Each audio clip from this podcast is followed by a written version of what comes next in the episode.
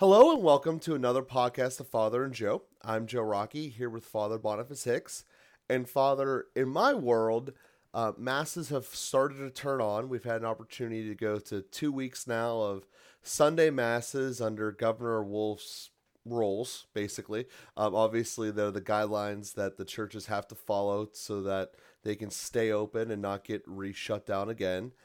And whether or not the rules are smart or adequate It's kind of irrelevant to today's conversation. What, what I wanted to discuss was the way that, and this was at two separate parishes, the way that it was addressed, both of them had to remove all of the paper materials, mostly the the the missalettes and, and the other songbooks, and you know, obviously it's very hard to spray paper with Lysol and hope that that book's going to still work out. And that's pretty common sense about why they'd have to do that. But where it kind of left me and kind of left what I feel the rest of the congregation as a whole was not being a true participant in, the Mass. Kind of more like, yes, I was there, and yes, I was able to receive the Eucharist for the first time in months, but it didn't feel like I was able to fully, you know, be immersed. Almost as if it was a mass in a different language, which I've done many different times in my life.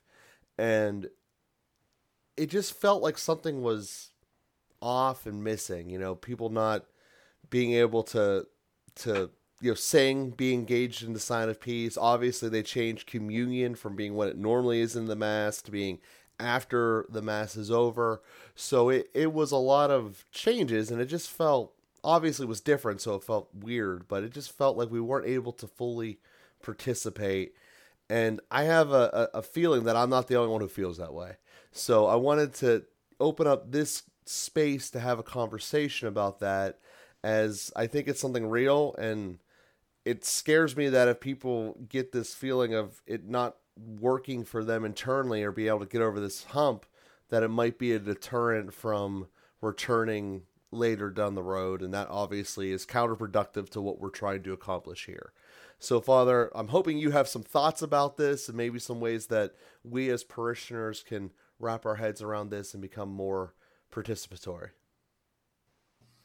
Yeah it's certainly a very strange time. And uh part of the challenge is the levels of uh, of inconsistency and uh, you know almost a kind of incoherence, uh, even from one parish to another, from one diocese to another, and uh, even within the same parish. You know, you can't touch the missals, but you can touch the other things, and um, you know even the use of masks and sprays and uh, anyway, it just seems very confusing. The the set of principles which any given person is following is is uh, very confusing, can be very frustrating. I think. Um, so, within that context, how do you receive uh, grace? You know, well, another thing that occurs to me is uh, a couple of months ago. I can't remember if I actually said it on the podcast. I certainly said it to a number of people. I felt like within the restrictions, there were a lot of ways that we could have found to give communion, to hear confessions, to celebrate the Mass, which would have respected the need for quarantine, separation, preventing contagion, etc. And we didn't do any of that or very little of that at that time.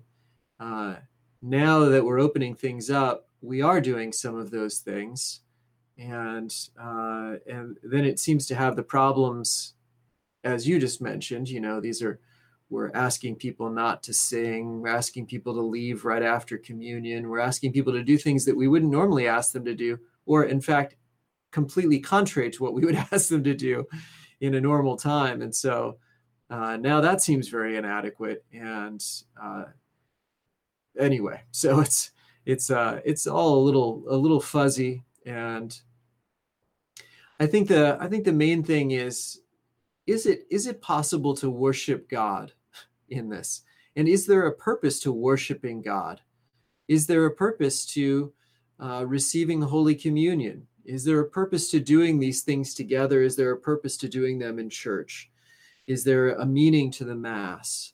And uh, is does that persist through all of these adjustments and um, you know is it is it worth it what what does all of that mean and i guess that's kind of the we have to get back to those uh, more fundamental questions to recognize well uh, yes there is a purpose to all of those things. And uh, if we have to make some sacrifices in order to come together in mass if we have to make some sacrifices in order to worship God, if we have to endure some inconsistencies and you know even seeming irrationality or somebody's rules that don't seem to entirely make sense or um, you know is it is it worth it to suffer those things and endure those things for the sake of worshiping god for the sake of receiving holy communion? Um, i think that's the kind of more more fundamental question we can come back to. And uh, does, that, does that sound right to you?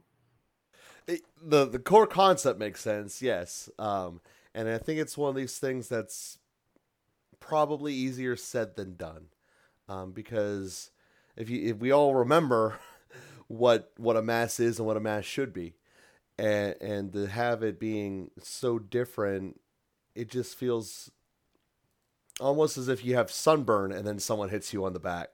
You know, getting hit on the back is not good in the first place, but then when you have sunburn on top of it, it just adds a little bit to it. And, uh, you know, just taking in a side view, you know, you can basically walk into a Walmart now and you can treat it exactly the same as you did before. You don't need to wear a mask. I mean, you can if you want, but you don't need to. You can go through and buy all your stuff.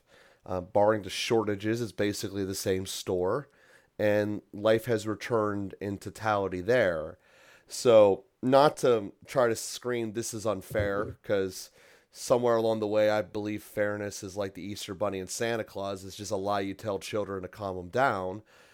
But at the end of the day, it's there's a between being fair and being right. The whole rules behind it seem very arbitrary and very inconsistent.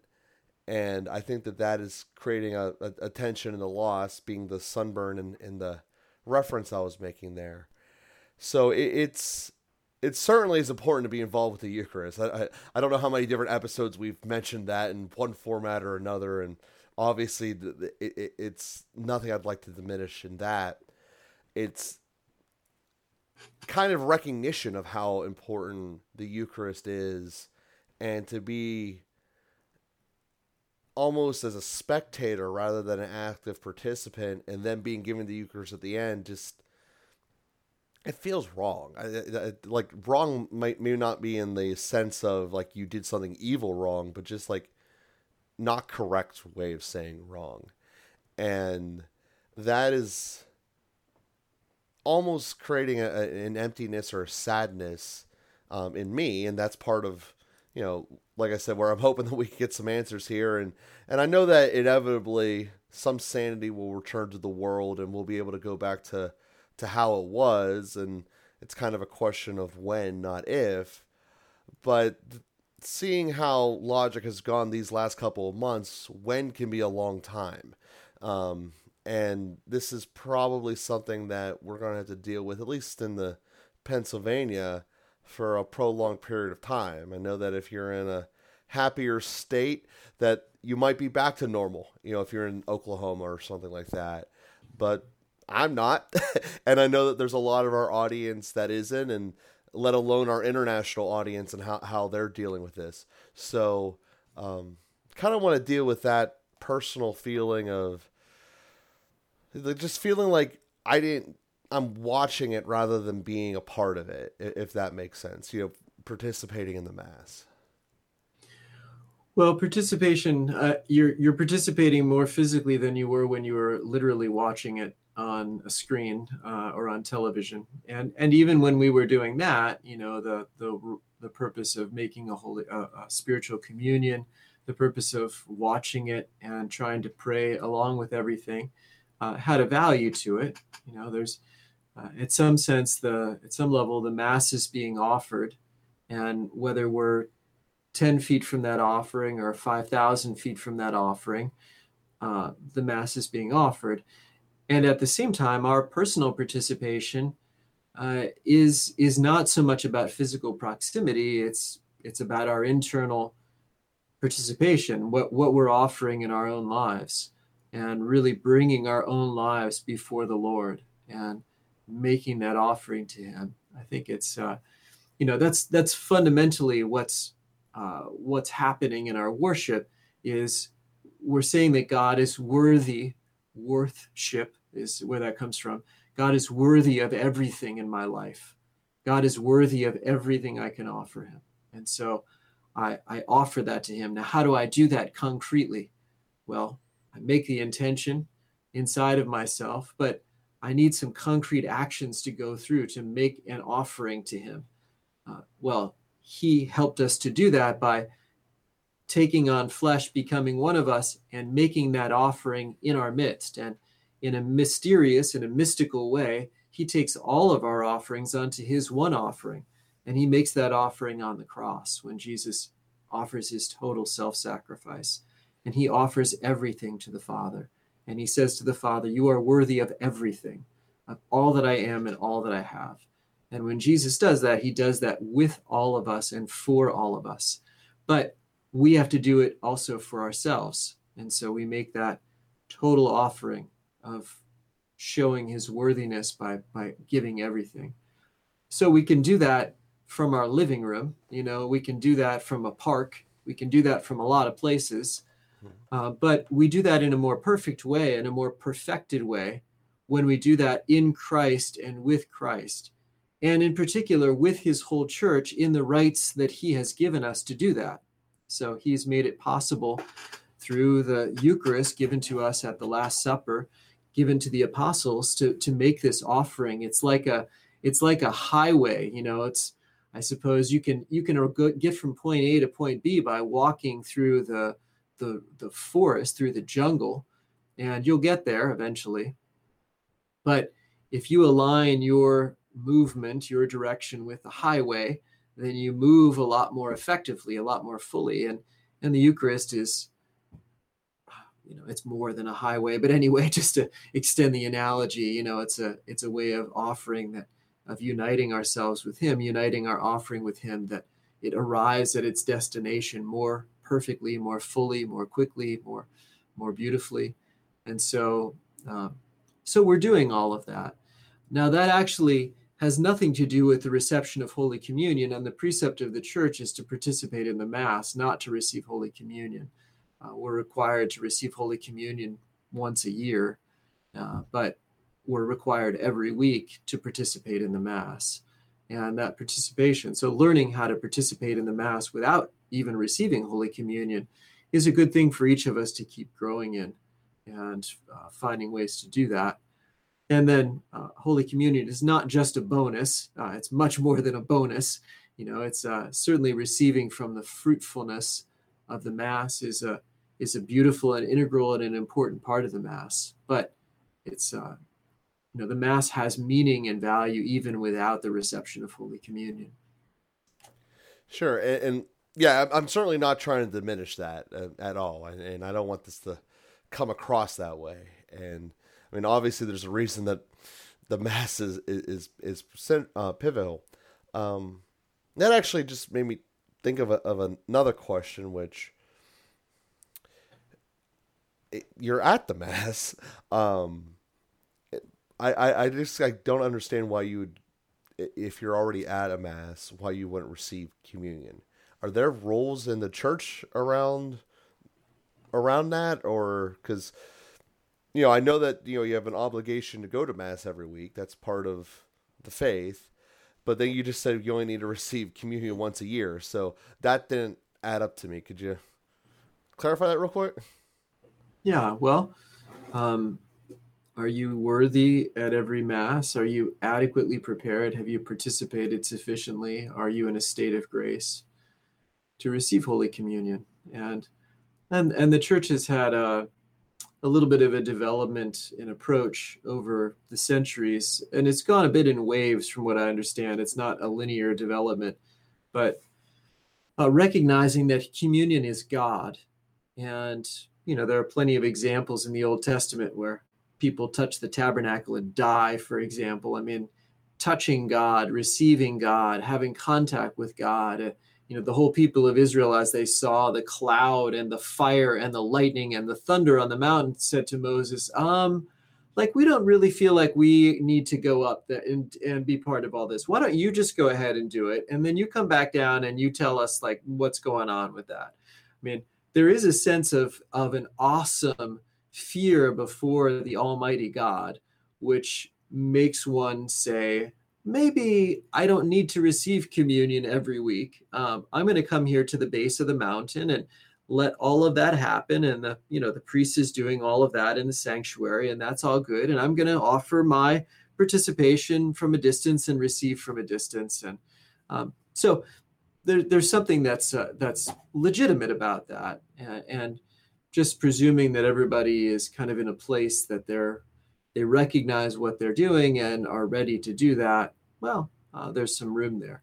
Now, there's another uh, side of that which has kind of captured the the more modern heart and mind, which is uh, that communion is really a medicine for sinners. That it's not the prize of the perfect. That it's not something that you need to be in your absolute best frame of mind or frame of soul or whatever to receive, but in fact, receiving that, the Eucharist is going to help you become more fully who you were made to be. And so we kind of recognize, well, no, I'm not worthy to receive God, and I'm not really ready to receive God, but I'm going to trust in His mercy and receive Him anyway, and let that the power of that grace transform me from within to become more worthy and to become more ready.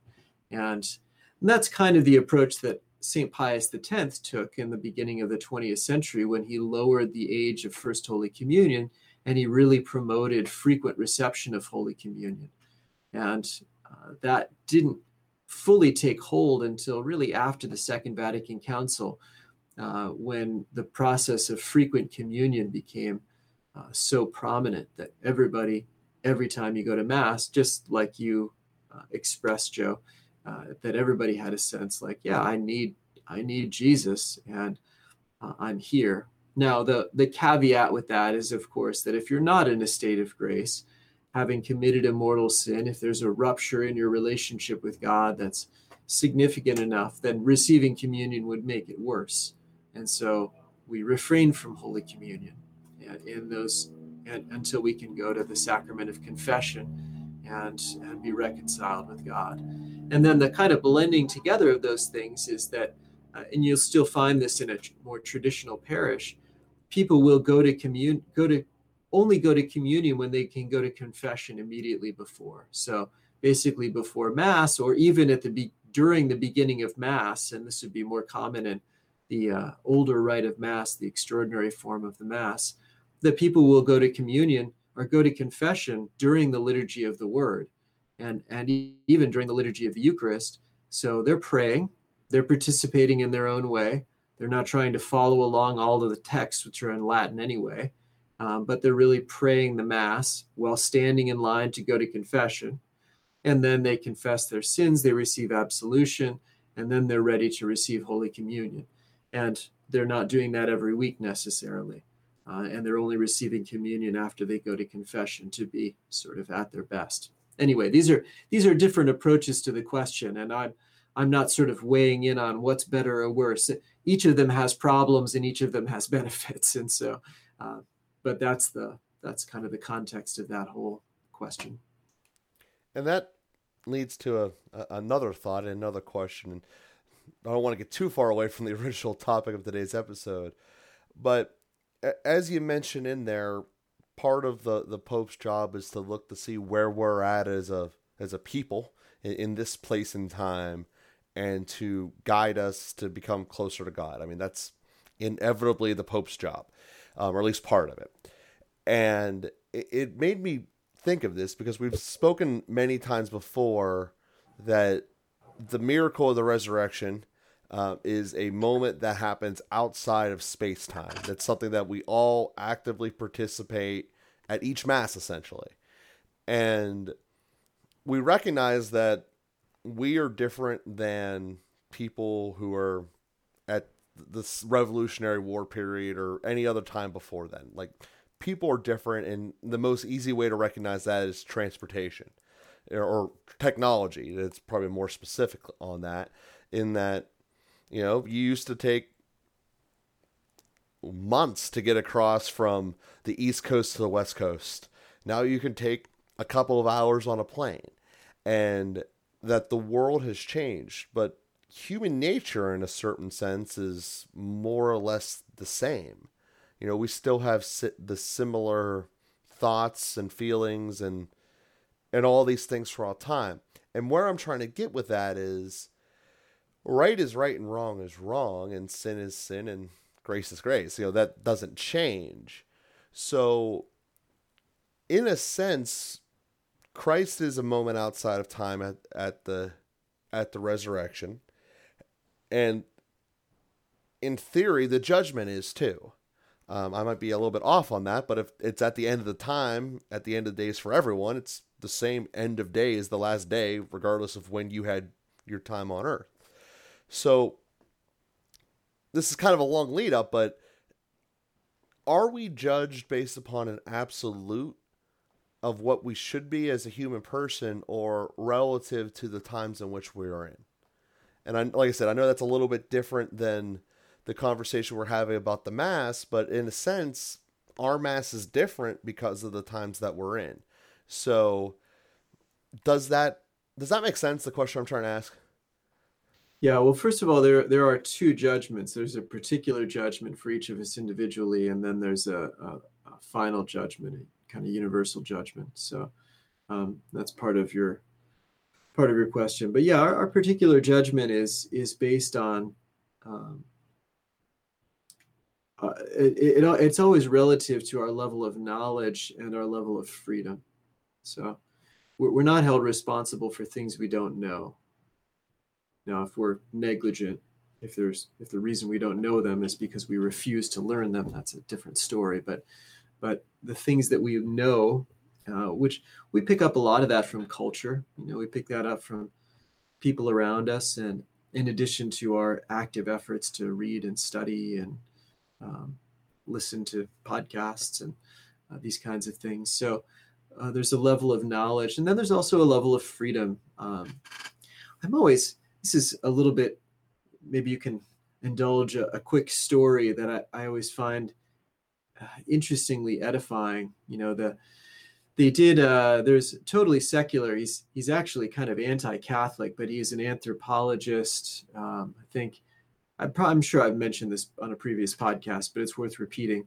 Uh, he did research with some chimpanzees, and he had a male chimpanzee and six females. And then they put, uh, he naturally copulated with three of the females who were sort of his whatever, his match, probably. I mean, there's something biological going on there. Um, and then they put those three on birth control pills, which have the effect at a pheromone level. You know the body it's really it's really telling the body that the uh, the female is pregnant. So that's the effect of it.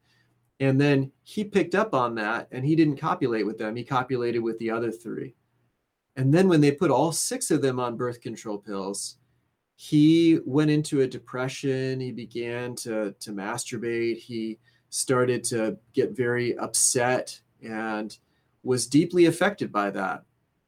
And so, in a time when so much of our female population is taking birth control pills, what kind of impact is that having on the men in society? And we're totally unaware of, you know, the, the uh, because this is all happening at the level of pheromones, which uh, 80% of us pick up on. There are about 20% of people that are not really tuned into pheromones. They're they're also scent based, you know, so it's a a place in our olfactory nerve that picks up on pheromones. But the point is, you know, there are these unintended consequences. There are these broad effects in society that we don't even know how much that's affecting our freedom. So it might be a thousand times harder to live chastity in our own time because of this reason. But we don't really have a way of knowing that or measuring that. And and so is God judging us based on the context in which we're living? Well, yes, absolutely, because he's judging us relative to our level of knowledge and our level of freedom. Um, to say it another way, you know, when people a thousand years ago we were not praying for the Native Americans because they didn't know they existed. They weren't guilty for that. How could they be culpable for not doing something that they had no access to actually knowing about or doing? But we in our global society are have, have every reason to be aware of the kinds of injustices that are happening and to the kinds of uh, needs of prayer and the proclamation of the gospel and you know we have much more global outreach and global capacity for knowledge. So for us to be ignorant of those things and then to do nothing about them um, is going to be a different level of culpability than for somebody a thousand years ago. So yeah certainly the the opportunities the challenges uh, that we have in our time uh, matter. And and that makes sense and there's a there's a lot of logic in that and so on that note if unless i'm putting something in your mouth that's that's not there having a sense that the mass is different and recognizing that doesn't make you go into a state of of sin or or, or negative effect it's just you being a person living in the times you are and having a reaction to something that you can't control um, in the fact that we don't have the freedom of doing that. Um, I mean, realistically, unless you're in the government and pretty much as the governor, you don't have control over this at that point.